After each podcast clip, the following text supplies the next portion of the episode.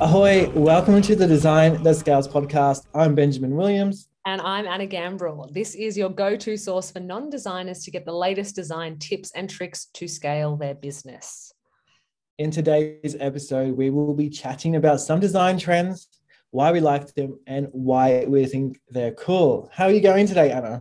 I'm good. It's a little chilly in Sydney. I'm sitting. Um, I'm sitting in front of the heater. I've got my um, many layers of puffer vest on. Uh, what about you? I'm enjoying the scarf that's around your neck this morning. don't tell. Don't tell anyone about it. It's a. It's a fishing. It's a fishing neck scarf that my um dad hand me down hand me down. Um, and it's rather warm but it's it's negative 100 in terms of fashion. Um. wow that will certainly warm things up negative 100 it does the job you know? Oh we are expecting some bad weather here today so stormy seas and all of that. 55 um, i am doing 55 knots well near gale today but um I'm doing well, Anna. I'm also cold, and so I'm going to put on my more trendy scarf, uh, which oh. is a lovely black and grey scarf. Is it really more trendy? I mean, well, we can we can debate that. Um, oh, thank you for showing me that over Zoom. I appreciate that. It is you. You actually do win. You're welcome. Fabulous. Great. So now that we got that out the way, we spoke about the weather. Um, how has your week been? It's been good. Yeah. I've um I've been enjoying looking into a few different um I don't know like design and content trends this week um as part of my as part of my research. Um and I thought it would be cool if we just have a bit of a chat on some of the the brands that are I guess showing some of these design trends in in really um, unique and clever ways. Awesome. Um, and what is your favorite design trend that you've discovered this week? well, it's funny, like the theme minimalism you know it's it's something that i've had to embrace particularly moving into a tiny terrace um, in sydney in erskineville. It's you know i had to declutter my life i had to downgrade and i think it's like a headspace that i've been in a lot. But um yeah i guess minimalism as a concept i've been reading about a lot. And obviously it's not just you know graphic designer it's it is our house it's our wardrobe it's our website it's social media it can be anything but it's that idea of um organizing, you know, tidying up. Um, and and it really it reminded me Ben of um, the Marie Kondo kind of um, shoots yes. that we did at eBay. I was just thinking about Marie Kondo as you were talking. you? Yeah, the the declutter um, queen, some might say. Yes. But um, but yeah, just sort of um, I know in that space we were talking about decluttering from a um, you know clearing out your old tech and, and secondhand goods, um, sort of the B two B um, side of the business at eBay. But um, you know there are those layers of minimalism and i think in design and you'll be able to speak to this more but this idea that it's the overall design aesthetic of you know a piece of work but it's also looking at those elements within a design that contribute to minimalism Min- minimalism. It's a it's a bit of a, it's a vocal warm-up. It's like unique say that one 10 times fast. Yeah minimalism minimalism. Um, it's a challenge but it was really interesting. So i looked a little bit into i guess the history of of the movement and it was actually minimalism came about in the 1960s and it was a, a counterculture to to work that was you know abstract. It, like pop art was a, a, big example that came up and pop art obviously everyone thinks of andy warhol's work um, and it's you know it's very political. It's about commenting on the mass media um, it's about modern culture and and minimalism came in as a way to counter you know that busyness that that cluttered, um, you know, overbearing sort of political heaviness, which obviously is very important. But you know, minimalism in encountering um, that sort of pop culture or pop art is it's strong, it's simple, it's clean lines, um, it's removing unnecessary details. It, it was really cool as well. And because I'm someone that practices mindfulness, and I know that you do as well, that a lot of people say that minimalism comes from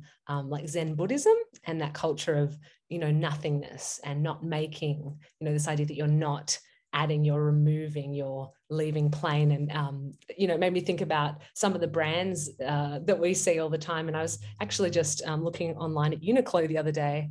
Um, do you do you shop at Uniqlo, Ben? I do. I have a couple of hideous jumpers from Uniqlo, but they're super warm. a little bit bougie, one of them. But uh, yes, I do shop at Uniqlo. yeah, hideous. No, thanks. Thanks for your honesty. Um, so you're keeping the camera off. Um, but yeah, yes. you know, Uniqlo is awesome because it is about it's about staples. It's about wardrobe staples, and I have so many like turtlenecks and block colors. Um, and I think with Uniqlo as well, it's it's not about blatant branding. Like it's very stripped back, you know. And I was thinking, what's the opposite of a Uniqlo, for example, to prove the point of minimalism? You know, is a brand like Supreme, which is it's a it's a really like you know, distinct, bold, shouty kind of brand where you have it's still minimalistic, I guess, in some ways. I don't know. What do you think about Supreme? The streetwear. Yeah, exactly. It's it's it's very bold, but I I don't know. Do you think there are elements of minimalism, or do you think the fact that they have that sort of big brand? Say their brand isn't this not not minimalist because it is quite. It's got a nice little amount of clear space, but it is quite bold um, in terms of its color palette. Mm. Um, but that's from what I can see from their website at the moment. Instagram icon. So if you look at the art that they have on their shirts, that would be all very like bold and over the top, uh, quite detailed artistic prints and um, patterns. So I think the thing in terms of their actual brand aesthetic is quite minimalist, but then the stuff that they put on their clothing is quite bold and cluttered and busy, um, but it's also very artistic. So uh, very opposite to minimalist um, on top what they put on their clothes. Absolutely, and I think it's really cool as well that you've explained that because it's like the lay there are elements of minimalism, but also elements that sort of conflict with that, um, which is is really interesting. Um, so thank you for looking into that. I mean, I feel like if you were selling, there's this red hat on here which has got this really bold sort of floral print all, all over it. Uh, looks like it's actually got nodes to Aboriginal art as well. And then if you put that on a website that was just as crazy, then the hat would look as crazy because uh, everything would be so crazy. So I think having a you know a brand that's minimalist when you're selling crazy or over the top products is probably the reason they've done that so that the product stands out. Ah, interesting. Yeah, it's clever. So that combo, um, mindful, if you will. Mindful, yes, it's mindful. I mean, what I like about minimalist design is like often I, I find marketers will and small businesses will constantly think, oh, here's a piece of creative and we want it to say seven things. Um, and that's where this is really good for those sort of things because most people's attention spans are only a couple of seconds. Um, so if your job of your creative is to to get a message across, a minimalist design is probably going to be a great place to start because it's really going to force you to think about one thing and how you can get that message across quite well. Um, so you could Marie Kondo it, look at everything on the, the, the creative, think about what doesn't spark joy anymore and let it go. Yes. Just let it go off the creative. Doesn't need to be there. totally. And that comes with like the JOMO movement, which is the joy of missing out, which I think is very much that that uh, um, minimalist um, mindset. And you know, it's something we have to embrace. And when I think of minimalism as well, and what came up when I Googled, um, just to sort of look a bit more deeply, the the top Reddit article was why do minimalists like IKEA so much? Um, why do they? Why do they? Well, I mean, obviously the aesthetic, it's it's a striking white, you know, Scandinavian aesthetic and and you know that comes through in all their marketing as well. Um, it also that that article led led um, us to think about the question: how many settings of silverware does one person need? Um, and apparently one is enough, just um, from a minimalist perspective. Um, which was have stealing forks from the office kitchen, which I do. Not being minimalist um, yeah. in your cutlery collecting habits. No. Well, that, well, that's why Steve Jobs apparently used to wear the same black turtleneck every day, is because that was one less thing he had to think about. So, in terms of decision fatigue, the more minimalist your life is, the easier it is uh, to pro- to progress on other things. So, like, uh, if you don't have to worry about, you know, what outfit to wear each day that's going to help uh, help you have more brain power for later.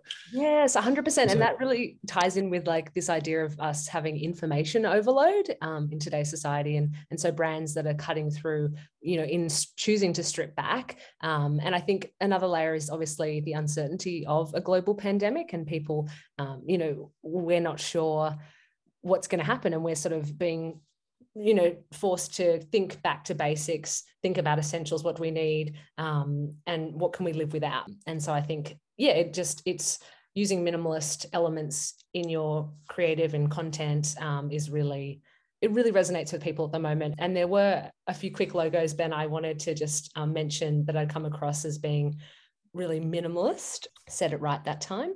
Um, so the north face which is obviously like gear for athletics um, athletics or athletes who practice athletics. They've obviously got really bold font and they've got um, a mountain design. Um, it's the um, Yosemite, I believe is the pronunciation, but it's the half dome of a mountain and it's very simple. Um, and you just mentioned Apple before as well. Um, obviously, that logo in itself is very simple and very basic. But one brand that I did just want to wrap up with on this topic was the brand of Headspace. And of course, we all sort of know, you know, that brand affinity. We can see that that orange circle in our head that's iconic to that brand. Um, but it's just such a simple concept. Um, and when you go and look, you know, I've, i was looking through their Instagram yesterday as well, and I've been following them for a long time and, and using the app. But the design, it's so simple, and they often have in their Instagram grid just a simple square with a few lines that create a little face, so like a, a face that looks restful, or they just have words like you are worthy with some block colors and a little smiley face. Like it's all very stripped back. It's very simple. It's very appropriate for the mindfulness um, movement and that space. I feel calm when I go onto that page, but also kind of energized and grounded. Um, but yeah, what do you think about the Headspace brand? I love the Headspace brand. When as soon as you started, I just this ad has been following me around of just this like orange head that rolls around on the ad, and it's just a happy little face. Um, but that's all the ad is. I don't even think there's any copy on it. I think it's just an orange circle ball rolling over some landscape with a happy face. Yes. And that's all they need to say, and then leave it all in the copy. Um, I do like Headspace brand branding because it's also very colorful. So they're kind of making mental health a bit, um, you know, feel like a fun thing you know, something like Calm also kind of does the same job, but uh, they kind of play more in the blues and it feels a bit more moody and a bit more on the on the down downer side compared to Headspace. But yeah, no, I think I really like the Headspace brand and they're they're doing really well as an app. So um, it's obviously working well for them. Absolutely, yeah, pioneers in the minimalist modern min- minimalist movement. Um, but it's yeah, it's definitely I definitely always love looking at their brand work. And and to wrap up on minimalism, I did want to um, end with a quote from Zoolander actually um, moisture is the essence of wetness, and wetness is the essence of beauty. And I think that really just takes us back to going to ba- going to basics, stripping things back, um, and looking at the essence of, of why and what. So thank you, Zoolander. Love it. Great. Incredible. It's how you make incredibly, incredibly good looking design. you know it. It's a great film. But I would love to know um, what what trends are getting you excited at the moment, Ben. Well, Anna, so I've actually written two articles on trends this year, and hmm. there is one trend that has I'm just in love with, um, and I have been in love with it all year, and it's actually disharmonious color combinations. Um, and basically, what it is, it's uh, we all know what harmony feels like you know, when things are meant to be, they go well together. Disharmonious is opposite. So it's color palettes that show basically different colors that are com- competing for your attention. Usually it results in a lower readability for the audience, but what it does is it actually um, catches the attention of the viewers sooner. So most people uh, will do this by mistake, a disharmonious color combination. Uh, if you think blue and green should never be seen, red and green should never be seen, I think is the other one. And basically, the colors are what I would say if you're on a color wheel, you have different sort of color uh, combinations. There's mono, which is basically say you had blue, monochromatic, all the shades of blue. Uh, then you have analog, which is the colors that sit next to your colors on the color wheel. So if it's blue, it would be like a like a cyan or a purple. And then you've got complementary, which is the colors opposite the color wheel. So disharmony is usually when it's kind of in between all of that and it just is very jarring um, to look at. So the reason I really like disharmony at the moment is because it's a really great um, tool in your toolbox if you're trying to get cut through on social media or on your ads because people can't help but notice it because it is jarring. Yes. I wouldn't necessarily say go and design your brands um, with disharmony it will burn people's retinas and they they will probably not enjoy the experience for a long time. It's kind of like uh, something you can endure for a little bit, um, but you wouldn't want to be. Might be nice for a fast food restaurant. We want them to come in and eat quickly and get out, um, but not somewhere you want people to, to hang and um, lurk or dwell for a long time because it will be too much. But that is why I personally like Disharmony, and it's a trend that was kind of announced at the start of the year, and I've been kind of following it and been using it, and I've been finding quite success with our, our advertising when I do like disharmony color combinations, but I only kind of keep it there. So, what are your thoughts on disharmony? disharmony yeah no i i think I, I keep going back to that one ad that that you did um with with the lime green and the purple but i yeah i enjoyed that you'd said catching attention of viewers quickly. Like it's it's always that you know and you said it before that attention span knowing that there's that limited um, focus with with the noise of social channels as well. But if you can get someone to see your marketing design and and look and it's jarring and then they read it and obviously um, i know you mentioned before that it's if you're doing something that's kind of satirical you're making fun of how jarring it is like make that clear and that that's a balance that you need to capture. But um but yeah i think i think you know we can think about that as well in, in how we write copy as well just you know words that go with imagery that is kind of surprising or unexpected when it appears in a particular channel or um, you know just in a particular context it's like thinking about disharmony across all elements of design. Yeah, so just you, are really right. So I feel like if you're going to use disharmony and you're a designer, you need to use the copy to make sure people realize that that's what you're doing. Most of the time, when you see disharmony color combinations, it's because the artwork's being put together by someone who isn't a designer um, and have absolutely just made a mistake. Uh, and they're on the exit off the highway in the wrong lane, and everything's going down fast for them. the whole website is lime and green. Uh, lime, lime green and hot pink, and it's just a hot mess. Um, but but what I um, also like another good use of disharmony is um, is your call to actions. I actually think it's a great option for your your mm. brand. Actually, like say if you're on your website and it's all like a lovely blue color, it, it's a nice um, way to draw eye to something on the page. So if you wanted a call to action or you had like a an action you wanted your customers to take, I think using a disharmonious color for your call to action could be a really good way to go as like a regular brand piece, um, but making sure it's just the one sort of what is the one thing you want your customers to do? And then making that the disharmonious color on your on your website for example i think is a great way to draw attention to whatever it is you want them to draw attention to. So whether it's yeah shop now or there's a promo going on. I think that's a great way to use use use it um, and not always be you know harmless. So the opposite of headspace, basically, you kind of creating chaos, basically. Wanted chaos, the chaos yeah. that people need, but yeah, to drive action. Um, 100%. Yeah, this call to action makes um, so much sense. And and I was wondering, are there any brands that have logos or designs that are particularly intentionally disharmonious that work? Um, you mentioned fast food. It, it, would could work in the space of fast food, but I'm just trying to think of some brands um, that might do that well. um, I'm I can't really think of any brands that kind of embody it as a whole brand concept. I mean, so uh, like red, green, and blue together, which is RGB, which which those three colors are kind of what your screens, you know, merges together to make the colors that you see when you're on your like your monitor or your phone or whatever. Uh, mm. Those three colors would are your primary colors, and those colors together are probably disharmonious. So I'm sure there are brands out there that use those. Uh, I can't think of anything top of mind. I did have a quick look, but I couldn't really find any. Most people have kind of refined their their brand palette uh, or their brand aesthetic to not be disharmonious. yes, uh, but where I do see it quite a lot is um, probably more in cartoons or movies um, where maybe someone's on an acid trip.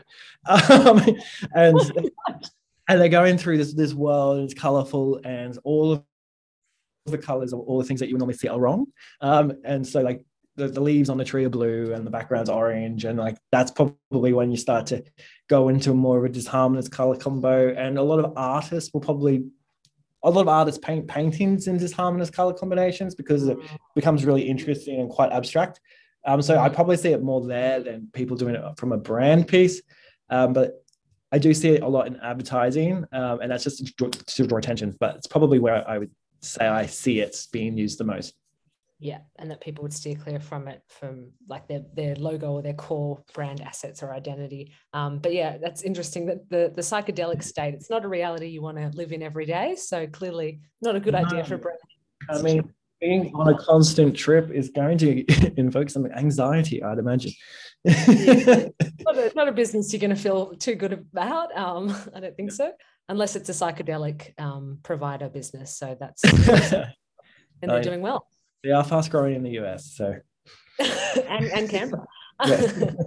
no, brilliant, super interesting. Um, yeah, something to keep thinking about as we're continuing to create work. Yes, Wonderful. and what is your second trend that you're frothing about today, Anna? Frothing over. Well, I, I like to I froth over authenticity, and I think you know the real and the authentic was one of the topics um, that you had written about as well in your article, uh, just talking about sort of popular trends at the moment, and I think it does it does go hand in hand with minimalism because you know it is about removing the fake, the excess. It's about just being real um, and and similar to minimalism with you know the weird state of the world and people not feeling secure or of, sort of safe going back to essentials it's this idea of during COVID, we want to maintain strong relationships. We're, we're desperate for connection. We're desperate to, to feel to feel safe and to feel like we're having authentic experiences. So I think um, it's a really strong movement, particularly at the moment, um, to be real and authentic because we need that. And I think I got a really um, found a really interesting p- quote from Pamela Grossman, who is Getty's director of visual trends. And what she said was the slick obviously curated aesthetic that the early iterations of social media fostered are being rejected and an unmanicured authenticity is back. So it's also i think Ooh. a counter movement yeah. Yeah i was just going to say it's always nice how you see kind of trends kind of cycle through. Mm. um, i mean i feel like the authenticity trend goes in and out of fashion all the time but i am always drawn to brands that feel authentic in in the way that they're created. Um, you know, no stock image, no obvious cheesy stock images, corporate coldness, where it all just authentic brands just feel more in line with your own personal values. Kind of, I don't know, always feel more likely to get my money than those that I feel are too uh, put together. 100% yeah and it's like i mean businesses should be authentic we should be authentic uh, why would we not be authentic also i think unless you have something to hide um, or, or you're being misleading. So i think I, I just yeah it, it's something i think we should all aspire to not only in our daily lives as individuals but um, as marketers and brand builders you know it's it's that's what humanness is. Let's let's be authentic. Um, but I, thanks for talking about some of the like the stock photography point as well because i think that was a big one that came up um, in my reading as well and this idea of you know how do you avoid those awkward or unprofessional or well actually if something looks too professional it, probably doesn't feel authentic. Um, but it, it reminded me of the donkey milk lady um, yeah so I was just thinking. The most photographed stock woman in the world. I can't remember her name. Irene something or other i think. But uh, she is seen everywhere. Um, and if you've ever had to buy a stock image i'm sure you guys can visualize who this is uh, but I was away in Greece. Uh, actually, it was actually three, two years today. Sad. Mm. Um, and I saw a picture of her advertising donkey milk um, in Greece. So she she basically advertises everything for everyone. I was even watching um, Elementary uh, with Lucy Liu. Um, I can't remember the other guy's name who actually plays Watson the other day. Mm. And uh, on the TV. I was almost going to get my phone out and start recording it to send to you, Anna. But she was on there in the background as like a stock video footage for like this really no. cheap legal firm. But they obviously bought the stock footage to have on the on the wall, and I was like, oh, she's even on Elementary. so, she's everywhere. Everywhere. But so um, every time I see her, I just think unauthentic. Um, and there's no if you use her, everyone knows that she's a stock photo basically. She's a mm. stock, she's a stock model, and people are quite privy. Well, maybe not. Maybe I'm just privy to it because I'm a designer and I and I know that she's a stock model. But maybe most people just think she's a familiar face. Well, well, we could put it to the test, but I, You know, and I think you know, selling donkey milk that feels authentic. You know, that's that's a wholesome product. yes, with pearly, pearly white teeth and a cheesy smile. Oh, is that what it does? Does it help your your teeth be whiter? I actually don't know the benefits of donkey milk. I didn't think we were becoming that sort of podcast. I'll, I'll, I'll look into it and get back to you. Um, but but yeah, it is it is that you know trying to avoid anything that risks a perception of being inauthentic and you know personalized messaging when we talk about what text goes with designed images you know talking directly to the customer and moving away from those sort of aggressive sales messages uh, where possible and i also liked you know this idea of rough edged typography and you know hand drawn sort of a mm. childlike style sometimes um, that can make it sort of feel even a bit nostalgic i think um, was a word that came to mind but something else that you know just from a content perspective as well that i was thinking about around this theme of authenticity and the word consistency came up and i think something um, that you know 55 knots and yourself ben are you know excellent at is building in that rigor around delivering on content and making it consistent um, and also looking at the consistency of that quality. And i think consistent behaviors not only in the content itself but in the way and the regularity that you deliver it really help to build trust and loyalty because people see that you're always there you're always available you're always sharing value you're always you know open to here's my expertise how can i help? Um, and it that in itself helps to build authenticity for a brand.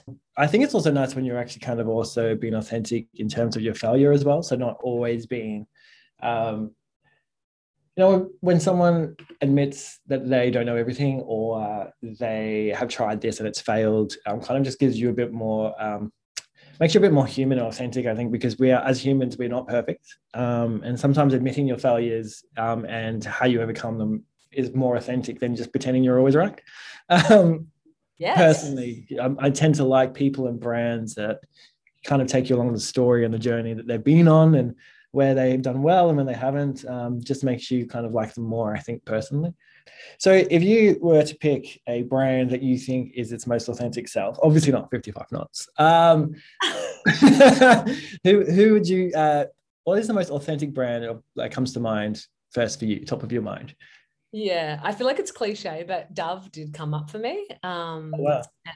Yeah, and I think Dove is obviously they're you know, well known for their Real Beauty campaign, which kicked off in uh, 2004, I think it was. Um, and you know, sure, it's like a soap and shampoo company, but I think you know the way that they've tried to reframe what what beauty is in itself. And I was even looking at um, you know some of the work they've been doing recently with their content on their Instagram account, and they're they're doing a lot um, around women who have culturally different hair. Um, so uh, there's a lot of unfair judgment and discrimination against Black women based on the actual texture of their hairstyles. And Dove is now talking about, like, quoting um, women that have had experienced this discrimination in their content plan. And it's like, this is a product, but we're talking about really political and, but really serious and personal challenges of people in finding their beauty in their own you know self-expression. And i think what was really cool as well i've noticed they've um, recently started a partnership with lizzo who's obviously an incredible musician. Yeah and there's you know pictures of lizzo sort of al- almost basically like completely nude. And you know just as a brand i love the way that they've chosen these um, body positive leaders um, and and are covering really contentious stuff to me that feels really authentic. It feels really purpose led because they're not just oh everything's pretty and fine on the top. It's like these are the deep issues that hold people back.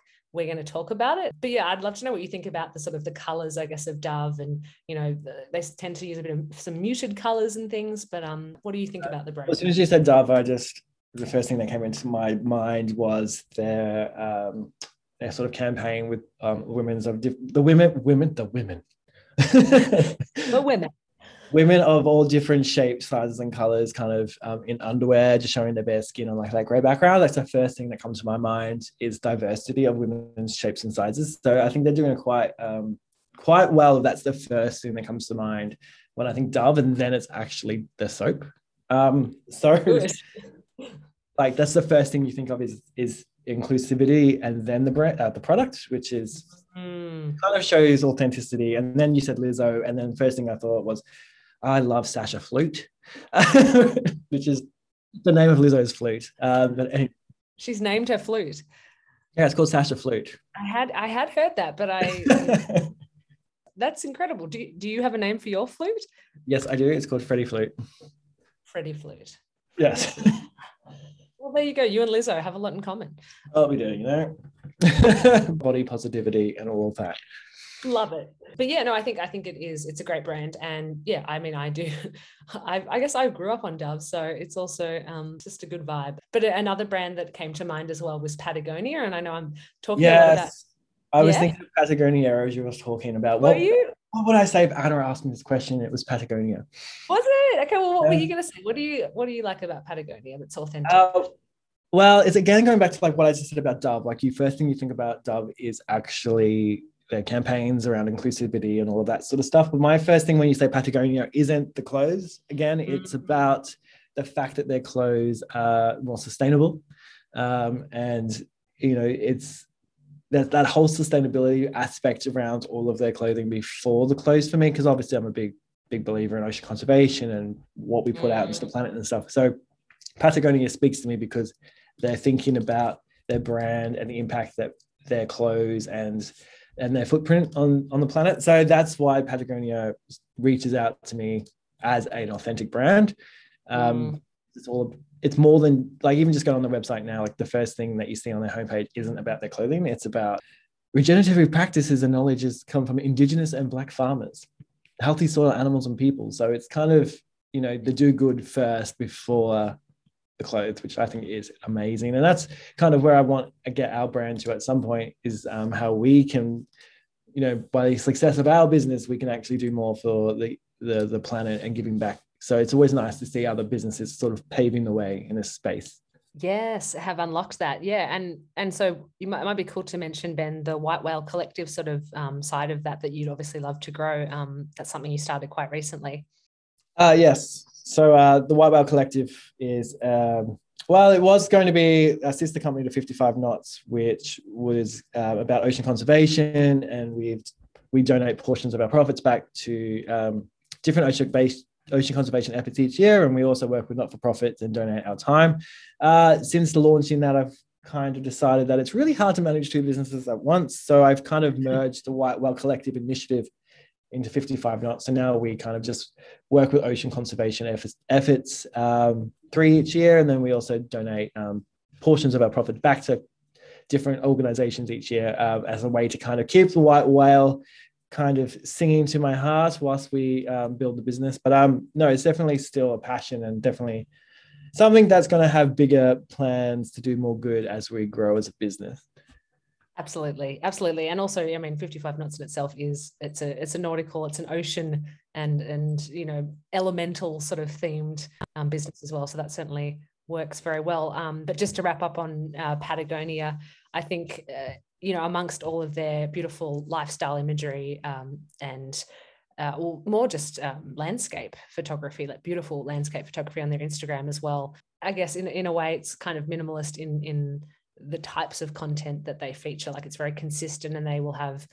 They were talking about a project they were working on um, for the environment, um, and even they've got a story here which was around organic cotton and how they featured a particular family who grows the cotton and it's all very personal and just it feels very real and it feels very ethical because they are sharing it's very transparent i think is what i'm trying to say um, and you know one thing i lastly um, i wanted to comment on they did a, a pride post which is interesting because i think often businesses tend to tokenize you know pride month or mardi gras and they and they sort of yeah it just feels it does feel tokenistic and it feels like a novelty. And i think what was interesting is that they you know although they're not uh, you know an outwardly sort of queer focused brand i felt that the way that they spoke about you know pride was really authentic they just had an image that had a rainbow word pride on a white background it was really simple and there was a quote um, or a comment i guess at the end of the little text section and it said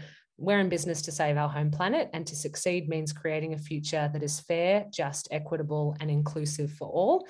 And I just felt like, wow, like you've just you haven't tried to make this big pride thing about you, but you've tied in why this theme ties in with your purpose and mission. And for me, as, as you know, a member of the queer community, is just like that really resonated. And I didn't feel like they were taking advantage of it. So just it it hit the authenticity um, you know, nail on the head for me. Yeah, that's good. That so many brands do just feel like they're leveraging it for um uh, publicity or PR 100% but um yeah it's interesting but i would love to know what your um second trend was yes so try and keep this one short because we're uh, having a good old chat we are um my uh last top last one is a, a, trend that i've been seeing for a couple of years now and i still feel like it's not going anywhere uh, which is monotone and duotone uh so Duotone is a halftone process that converts an image to just two colors. Monotone is the same, but it's just one color. It's a popular style. So basically, it's a, adds cohesion to a set of photos. So that all look different. So say you had five different photos, they're all different shot. Um, it basically, with a half tone, you can choose two colors. So say uh, that was red and green, which is terrible color choice. Um, but but you use those as a duotone and then creates this nice, beautiful aesthetic over all of your images. So they all look like part of the same family. Uh, a brand that everybody knows that does this extremely well is Spotify. Um, it's become part of their sort of brand aesthetic. So all of their images that you will see um, on their website and stuff are all duotone. So hopefully that helps you give you an understanding of what the look is. Um, but I really love it because it uh, makes things feel fresh. It makes it everyone's brand like if some brands that use it kind of makes them feel very cohesive it's a great little option if you can't afford to go and make your own photography and you do need to find a stock photo of mm-hmm. somebody um, and you have to have used various images from different photographers it's a great way to create your own unique brand aesthetic but it also kind of tone all your images to look of the same family so that's why i like it i feel like it's fresh i feel like it's bold there's something um, fun about it, something exciting when you see them. Maybe it's because Spotify's brand is so strong; it's actually made these so these sort of images kind of look fun because because Spotify's all about music and you know everyone loves music. So kind of I don't know, maybe that's more of the effect of Spotify than the actual effect itself. Interesting, um, yeah, driving the trend. Yeah. yeah. So I mean, if you can do something and do it so well that people start to recognize that sort of trend as your trend, I think that's really cool. Mm. So that's my pick for uh, my other pick is duotone and monotone uh, design. Brilliant. No, interesting. Yeah, it's it's not a world I know a lot about, but um, it's I think adding that that tint or filter. Would you use the word filter when you add like a color tint? Is that what's the word that you use? So basically, what you do, if you really want to know the actual technical breakdown, I do. I would love to know. Um, say you take an image and you make it black and white. Mm-hmm. Um, and then so you take remove all the color of it from it, and then basically on top of it you so black and white in itself is monotone. It's mm. everything everything is a one color. Uh, so doing a monotone design is easy. So if you want it blue, then you just kind of do a blue on the top and you overlay it um, as like a filter in Photoshop. It's kind of just a blending mode, and then you get like a blue monotone. So everything is now blue. When you do duotone, it's of a similar thing, but you kind of do um, you kind of make say the shadows uh, like a dark blue, and then you might make the highlights like a light green or something. And then so that way the image will be probably more green, but then the, the shadows will be blue, and then you kind of get like this duo look. Wow. I'm not sure about explaining that very well, but this is a this is an audio uh, podcast, so I have to explain it the best I can. Um, um, but yeah, that's the sort of how you do it. So it's it's quite simple to do monotone. Duotone is a little bit more tricky, but duotone looks really, really nice when you pull it off well and you, you pick the right colors. You might want to go with something disharmonious because that quite work. That's quite bold and you know trippy. Um, but you might just want to play it safe with harmony combos. But um, I actually really like it when I see a disharmonious duotone because uh, it's quite yeah, it's quite impactful. I love it. You paired, paired your two trends together. Oh, you know, I'm always thinking ahead, Anna. Looping it back seamlessly. No, but maybe we can um, share some examples even on um, some socials. Maybe we can do a little a little um, video and, and visually show a few of these examples um, of mono and duotones because that would be very interesting. Maybe we could post it on our Instagram. Um, yes. What a duotone is. Uh, great. Let's do it. So if you'd like to check out what a duotone is, you can find our Instagram. It's at 55 Knots Agency, and we'll put some examples up there of all maybe all four trends, so you can see what they actually look like. Would love to know as well what your favorite brands are that are showcasing all these different trends at the moment. And thanks for joining us on Design That Scales. If you do have any questions on the topics that Ben and I covered today, please follow us on Instagram, get in touch, and we'd love to have a chat. We'll see you next week.